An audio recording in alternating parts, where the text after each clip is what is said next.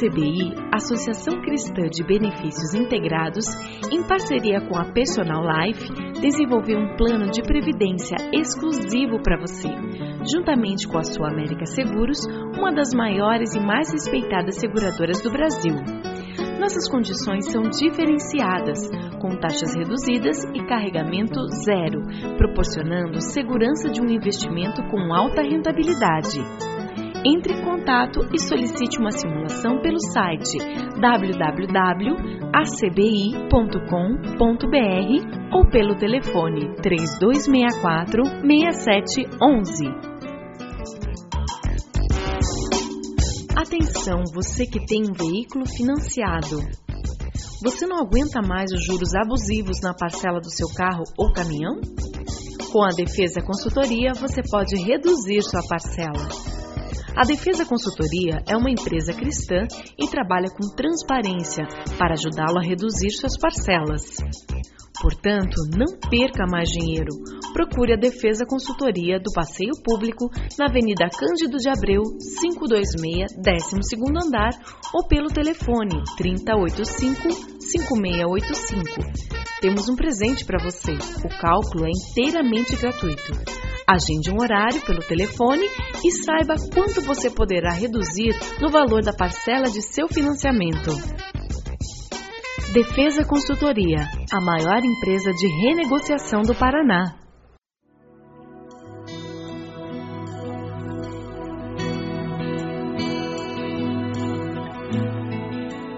Começa agora mais um Sementes do Amor de Deus, um programa da Igreja Batista do Bacaxeri, em Curitiba. Características de uma nação justa. Como ser uma nação justa? É uma nação em que o povo aprendeu três coisas: aprendeu o valor do arrependimento, da confissão e da mudança de vida. Sem essas três coisas, não há como construir uma nação justa. Tudo começava onde? Começava em você. Se o meu servo, que se chama pelo meu nome, se humilhar e orar, aí as coisas vão mudar. Tudo começa com a sua família, com a minha família. Se a minha família, que se chama pelo meu nome, se humilhar e orar, ou seja, na minha casa, se nos meus relacionamentos familiares nós tivermos essa experiência de arrependimento, confissão e mudança, transformação, aí nós vamos experimentar justiça, a justiça de Deus. Tudo começa com a nossa igreja. Se o meu povo, que se chama pelo meu nome, se humilhar e orar e me buscar, aí o que, que Deus vai fazer? Ele responde, ele cura, ele sara, ele traz transformação.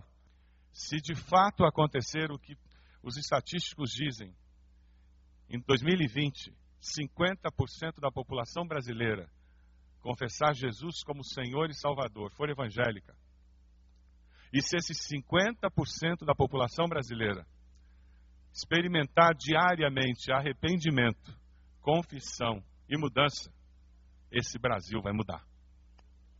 Porque então nós veremos mudanças não apenas na vida de indivíduos, não apenas nas famílias, mas nós começaremos a ver mudanças nas estruturas sociais, nas leis, nos valores, na cultura brasileira.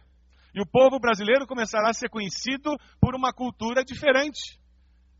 Você não vai ter mais aquele problema de ver excursão brasileira chegando no exterior e alto-falante de loja avisando os empregados: entrou uma excursão brasileira. Brasil, numa pesquisa, foi considerado o país que mais rouba em loja do mundo, depois da Índia. O segundo maior ladrão em lojas do mundo. Só perdemos para os indianos. Isso fala alguma coisa da fibra moral da população brasileira. Brasília é sintoma. Nós precisamos de uma mudança no nosso viés moral. Essa é a maior necessidade do nosso país. Quando nós estudamos a vida do rei que nós vamos estudar hoje, nós começamos a ver algumas coisas que Deus fez que trouxe transformação na, no povo de Israel. Abra sua Bíblia, por favor, em 2 Crônicas, capítulo 17. Nós vamos encontrar o rei Josafá sendo um rei temente a Deus, mas tomando decisões erradas. E nos capítulos 17, 18, ele se filia ao, a um rei errado, Acabe, que não temia a Deus. Como consequência, ele se envolve numa guerra que ele não veria, deveria ter se envolvido. Ele quase morre. Deus poupa a sua vida. Ele retorna para casa, mas ele é repreendido pelo Senhor. E depois dessa repreensão, no versículo 1, quando Josafá, rei de Judá, capítulo 19, versículo 1, quando Josafá, rei de Judá, voltou em segurança ao seu palácio em Jerusalém, o vidente Jeú, filho de Anani, saiu ao seu encontro e lhe disse: Será que você devia ajudar os ímpios e amar aqueles que odeiam o Senhor? Por causa disso, a ira do Senhor está sobre você. Ele é repreendido por Deus porque ele se afasta do propósito de Deus para ele. Mas ele era um homem temente a Deus. E mesmo aqueles que temem a Deus estão sujeitos a tomarem decisões erradas. É pela graça e misericórdia de Deus que nós conseguimos não pecar. É porque o Espírito Santo de Deus nos capacita a agir de forma diferente. Amém? A grande diferença não é que aquele que conhece a Cristo não peca, mas aquele que conhece a Cristo Jesus e tem o Espírito Santo, na hora que ele peca, ele se arrepende, confessa o pecado e abandona. Essa é a grande característica, é o grande sinal de que de fato houve novo nascimento. Quando nós começamos a ler o capítulo 19, nós começamos a descobrir uma das grandes virtudes de Josafá. Ele busca justiça, ele constrói uma nação justa, construindo estruturas de governo que promovem justiça. Do versículo 3 ao versículo 11, isso fica muito claro, muito claro. Dê uma olhada no versículo 3. Contudo, existe em você algo de bom, pois você livrou a terra dos postes sagrados, buscou a Deus, percorreu de novo a nação, fez o povo voltar-se para o Senhor. E no versículo 5, e Josafá nomeou juízes em cada uma das cidades fortificadas de Judá. Ele organiza um sistema judicial no país, nomeando juízes para cada uma das cidades fortificadas ele organiza um, um sistema para garantir que a justiça vai prevalecer. Você constrói estruturas de justiça dentro do seu lar, com seus filhos? Como é o relacionamento que você constrói com seus colegas de trabalho, com seus subalternos? Você tem alimentado estruturas de justiça? Aonde prevalece o esperto, aonde prevalece o que engana, o que mente, aonde prevalece o jeitinho? Veja no versículo 5. A palavra é de exortação e de alerta. É uma palavra que nos fala que nós prestaremos contas a Deus de toda a influência que nós temos e de como nós promovemos justiça ou não. Considerem atentamente aquilo que fazem, pois vocês não estão julgando para o homem, mas para o Senhor. Vocês estarão julgando para o homem? Não, para o Senhor, que estará com vocês sempre que derem um veredito. Toda vez que eu passo um julgamento, toda vez que eu tomo uma decisão, toda vez que eu faço alguma coisa com relação àqueles que estão sob a minha autoridade, e você proíbe seus filhos de fazerem algo, e você decide que no seu lar alguma coisa está certa e alguma coisa está errada, alguma coisa é permitida e alguma coisa não é permitida. Se você faz aquilo porque são valores e princípios de Deus, Independente do que aconteça, você tem a companhia de Deus contigo. Mas se aquilo é só um capricho seu, você está sozinho. Se na sua empresa existe oposição por causa dos seus caprichos, seus descaminhos, suas incoerências, não se iluda, você está sozinho. Mas se existe perseguição, se existe incompreensão, porque você tem ficado firme nos valores cristãos, não se preocupe. Deus lutará suas lutas, porque Ele está com você. O que esse texto nos fala, versículo 7, que o temor do Senhor esteja sobre vocês. Julguem com cuidado, pois o Senhor, o nosso Deus, não tolera nem injustiça, nem parcialidade, nem suborno. O que ele faz também, ele cria um tribunal em Jerusalém e ele nomeia levitas, sacerdotes e chefes de famílias para julgarem as questões da lei do Senhor. E ele exorta da mesma maneira que eles sirvam com fidelidade. Ele exorta da mesma maneira que eles façam isso com temor a Deus. Ele cria estruturas que promovam justiça. Nós somos responsáveis por criar estruturas que promovam justiça. O que me preocupa na nossa nação é que nós evangélicos nos tornamos quase 20% da população e nós não estamos conseguindo construir estruturas que promovem justiça, que influenciam a sociedade. Nós estamos em todos os níveis da sociedade. Nós estamos presentes em todos os estratos sociais, estamos presentes em todos os partidos políticos e não conseguimos transformar esses partidos políticos de fato em partidos. Alguma coisa está errada conosco. Nós, evangélicos brasileiros, não estamos conseguindo construir uma nação mais justa por estarmos presentes na nação. Nós não estamos conseguindo construir estruturas justas na nossa sociedade. Josafá utilizou a influência que ele tinha e ele promoveu estruturas de justiça. Na sua casa você tem promovido uma estrutura de justiça? No seu relacionamento com aquela diarista, com aquela empregada doméstica, com o jardineiro, você promove uma estrutura de justiça? estamos tão anestesiados na nossa cultura brasileira, com o jeitinho brasileiro, e com esse, essa moral brasileira, que é uma moral pagã, que nós evangélicos muitas vezes não compreendemos isso. É por isso que a igreja evangélica brasileira não tem conseguido criar estruturas de justiça na nossa sociedade. A nossa cosmovisão continua sendo pagã. Quem vive uma vida justa e com comunhão com o Senhor não precisa temer a adversidade, porque sabe que quando ela vem, ela não vem por causa das minhas inconsistências, por causa do meu pecado, ela vem justamente pela resistência que o mundo tem aos valores de Deus. Você tem sido perseguido por abraçar os valores de Deus? Então permaneça firme, meu irmão, minha irmã.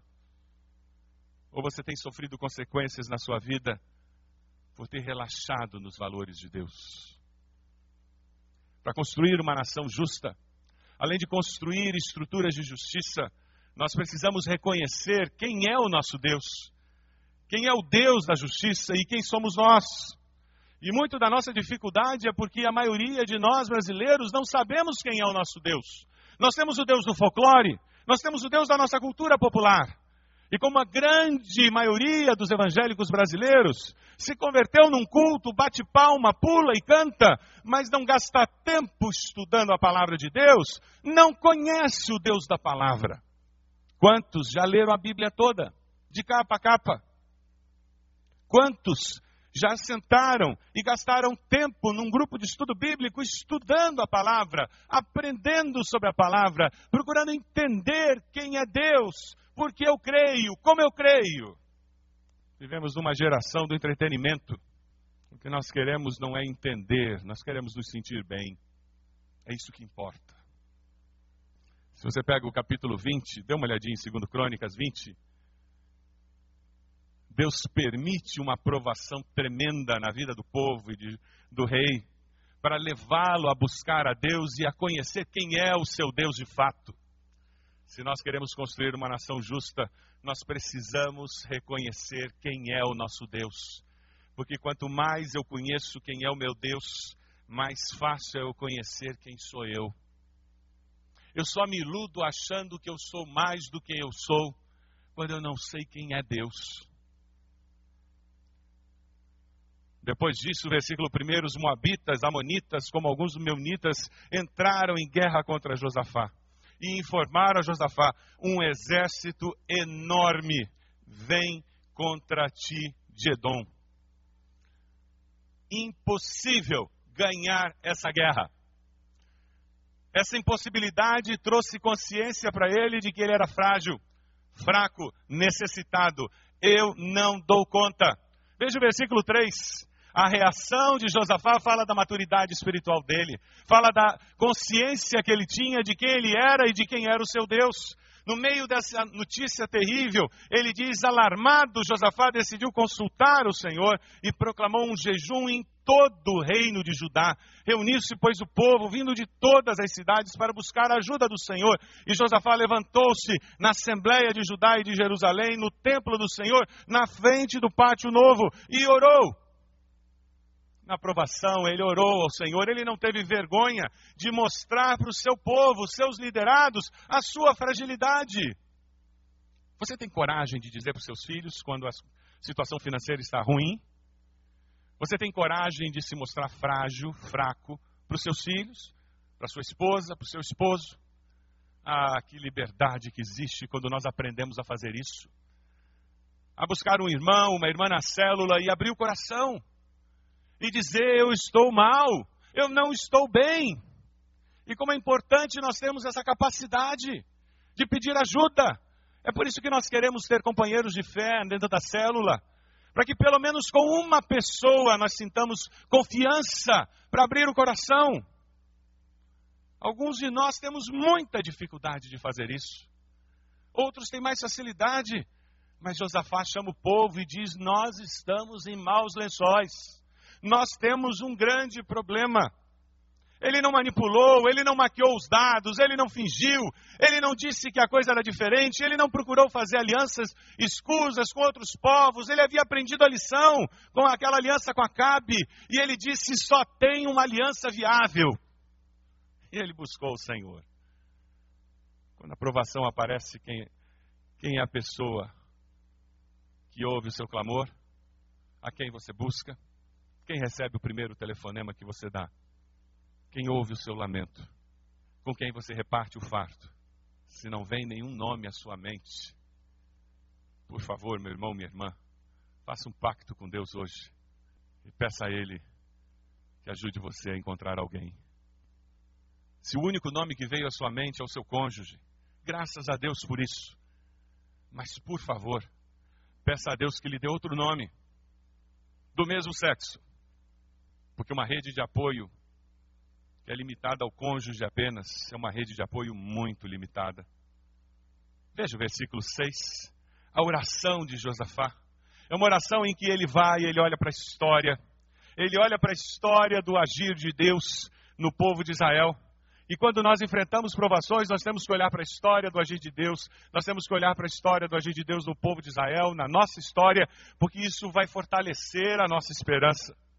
Senhor Deus dos nossos antepassados, não és tu, Deus que está nos céus? Tu dominas sobre todos os reinos do mundo.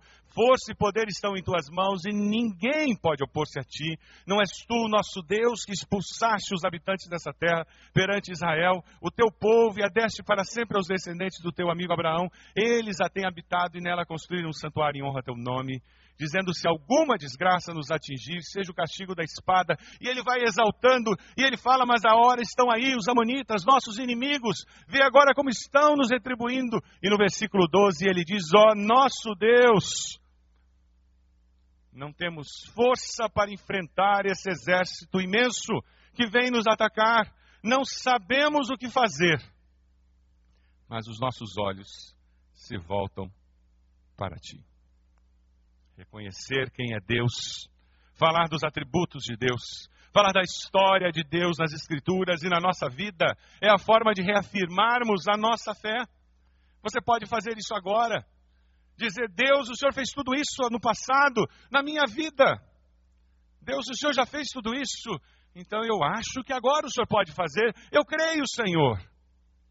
Guarde isso no seu coração quando a tormenta vier, quando a doença chegar, o desemprego chegar na sua casa, quando o problema surgir, quando aquela, aquele relacionamento for quebrado, quando a frustração chegar em casa, olhe para trás.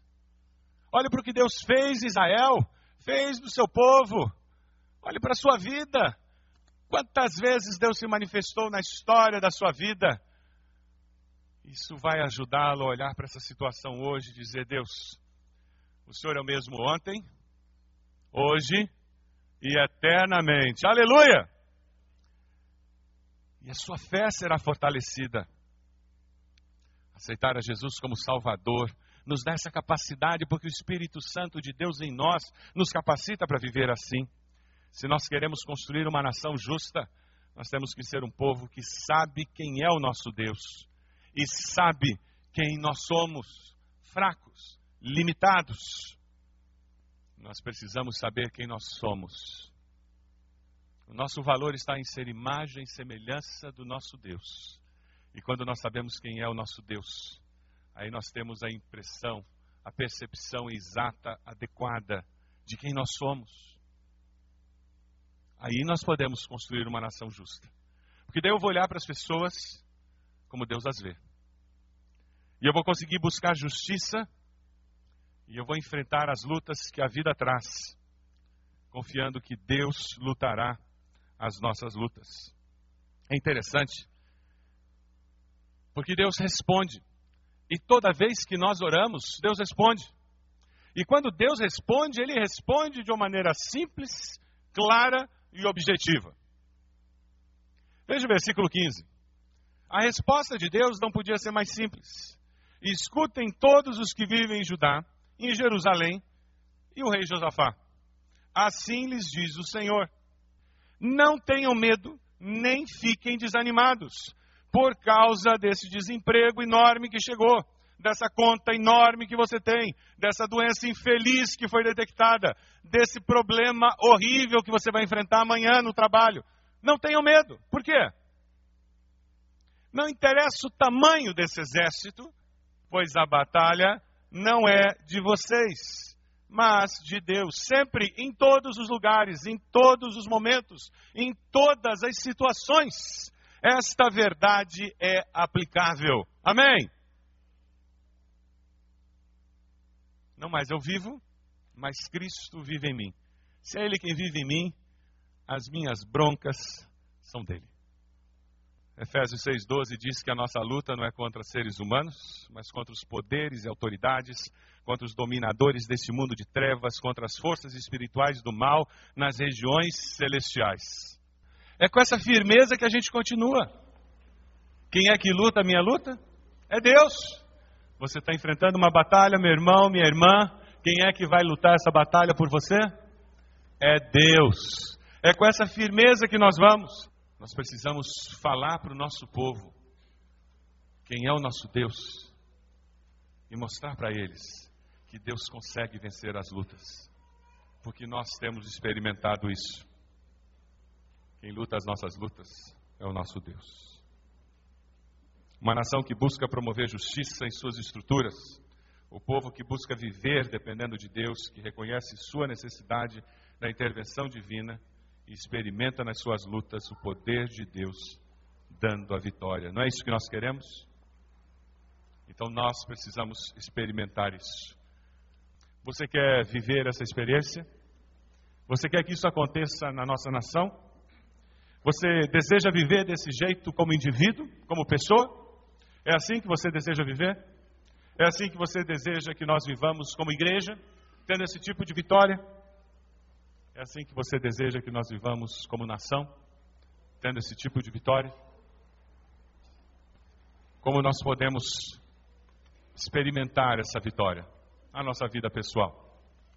Como você pode experimentar isso na sua família?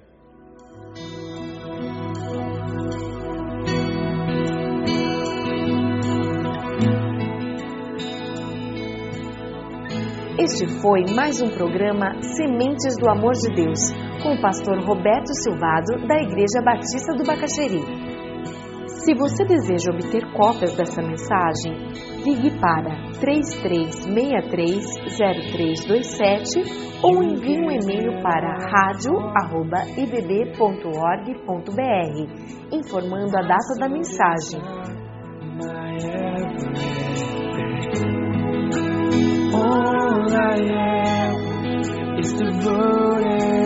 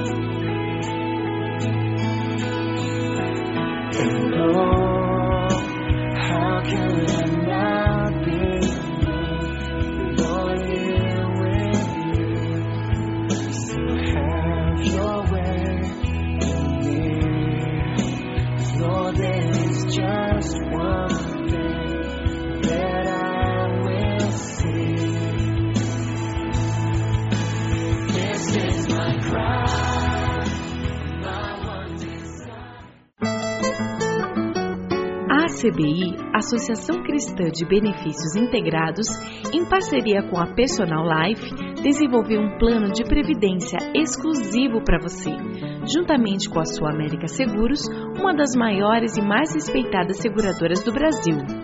Nossas condições são diferenciadas, com taxas reduzidas e carregamento zero, proporcionando segurança de um investimento com alta rentabilidade. Entre em contato e solicite uma simulação pelo site www.acbi.com.br ou pelo telefone 3264 6711. Atenção, você que tem um veículo financiado. Você não aguenta mais os juros abusivos na parcela do seu carro ou caminhão? Com a Defesa Consultoria, você pode reduzir sua parcela. A Defesa Consultoria é uma empresa cristã e trabalha com transparência para ajudá-lo a reduzir suas parcelas. Portanto, não perca mais dinheiro.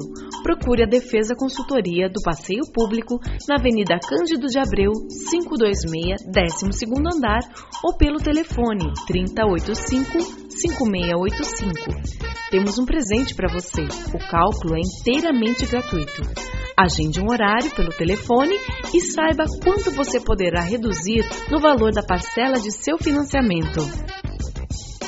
Defesa Consultoria, a maior empresa de renegociação do Paraná. Unir forças. Organizar, mobilizar. Dar apoio e animar. Vamos juntos realizar algo muito especial com criatividade e dinamismo. 100 dias que impactarão o Brasil. Uma mobilização que irá reunir em oração e evangelização todas as igrejas de todo o Brasil. Saiba como participar pelo site www.sejaluz.com ou pela central de atendimento da Junta de Missões Nacionais. Em um Brasil em trevas, junte-se a nós e seja luz.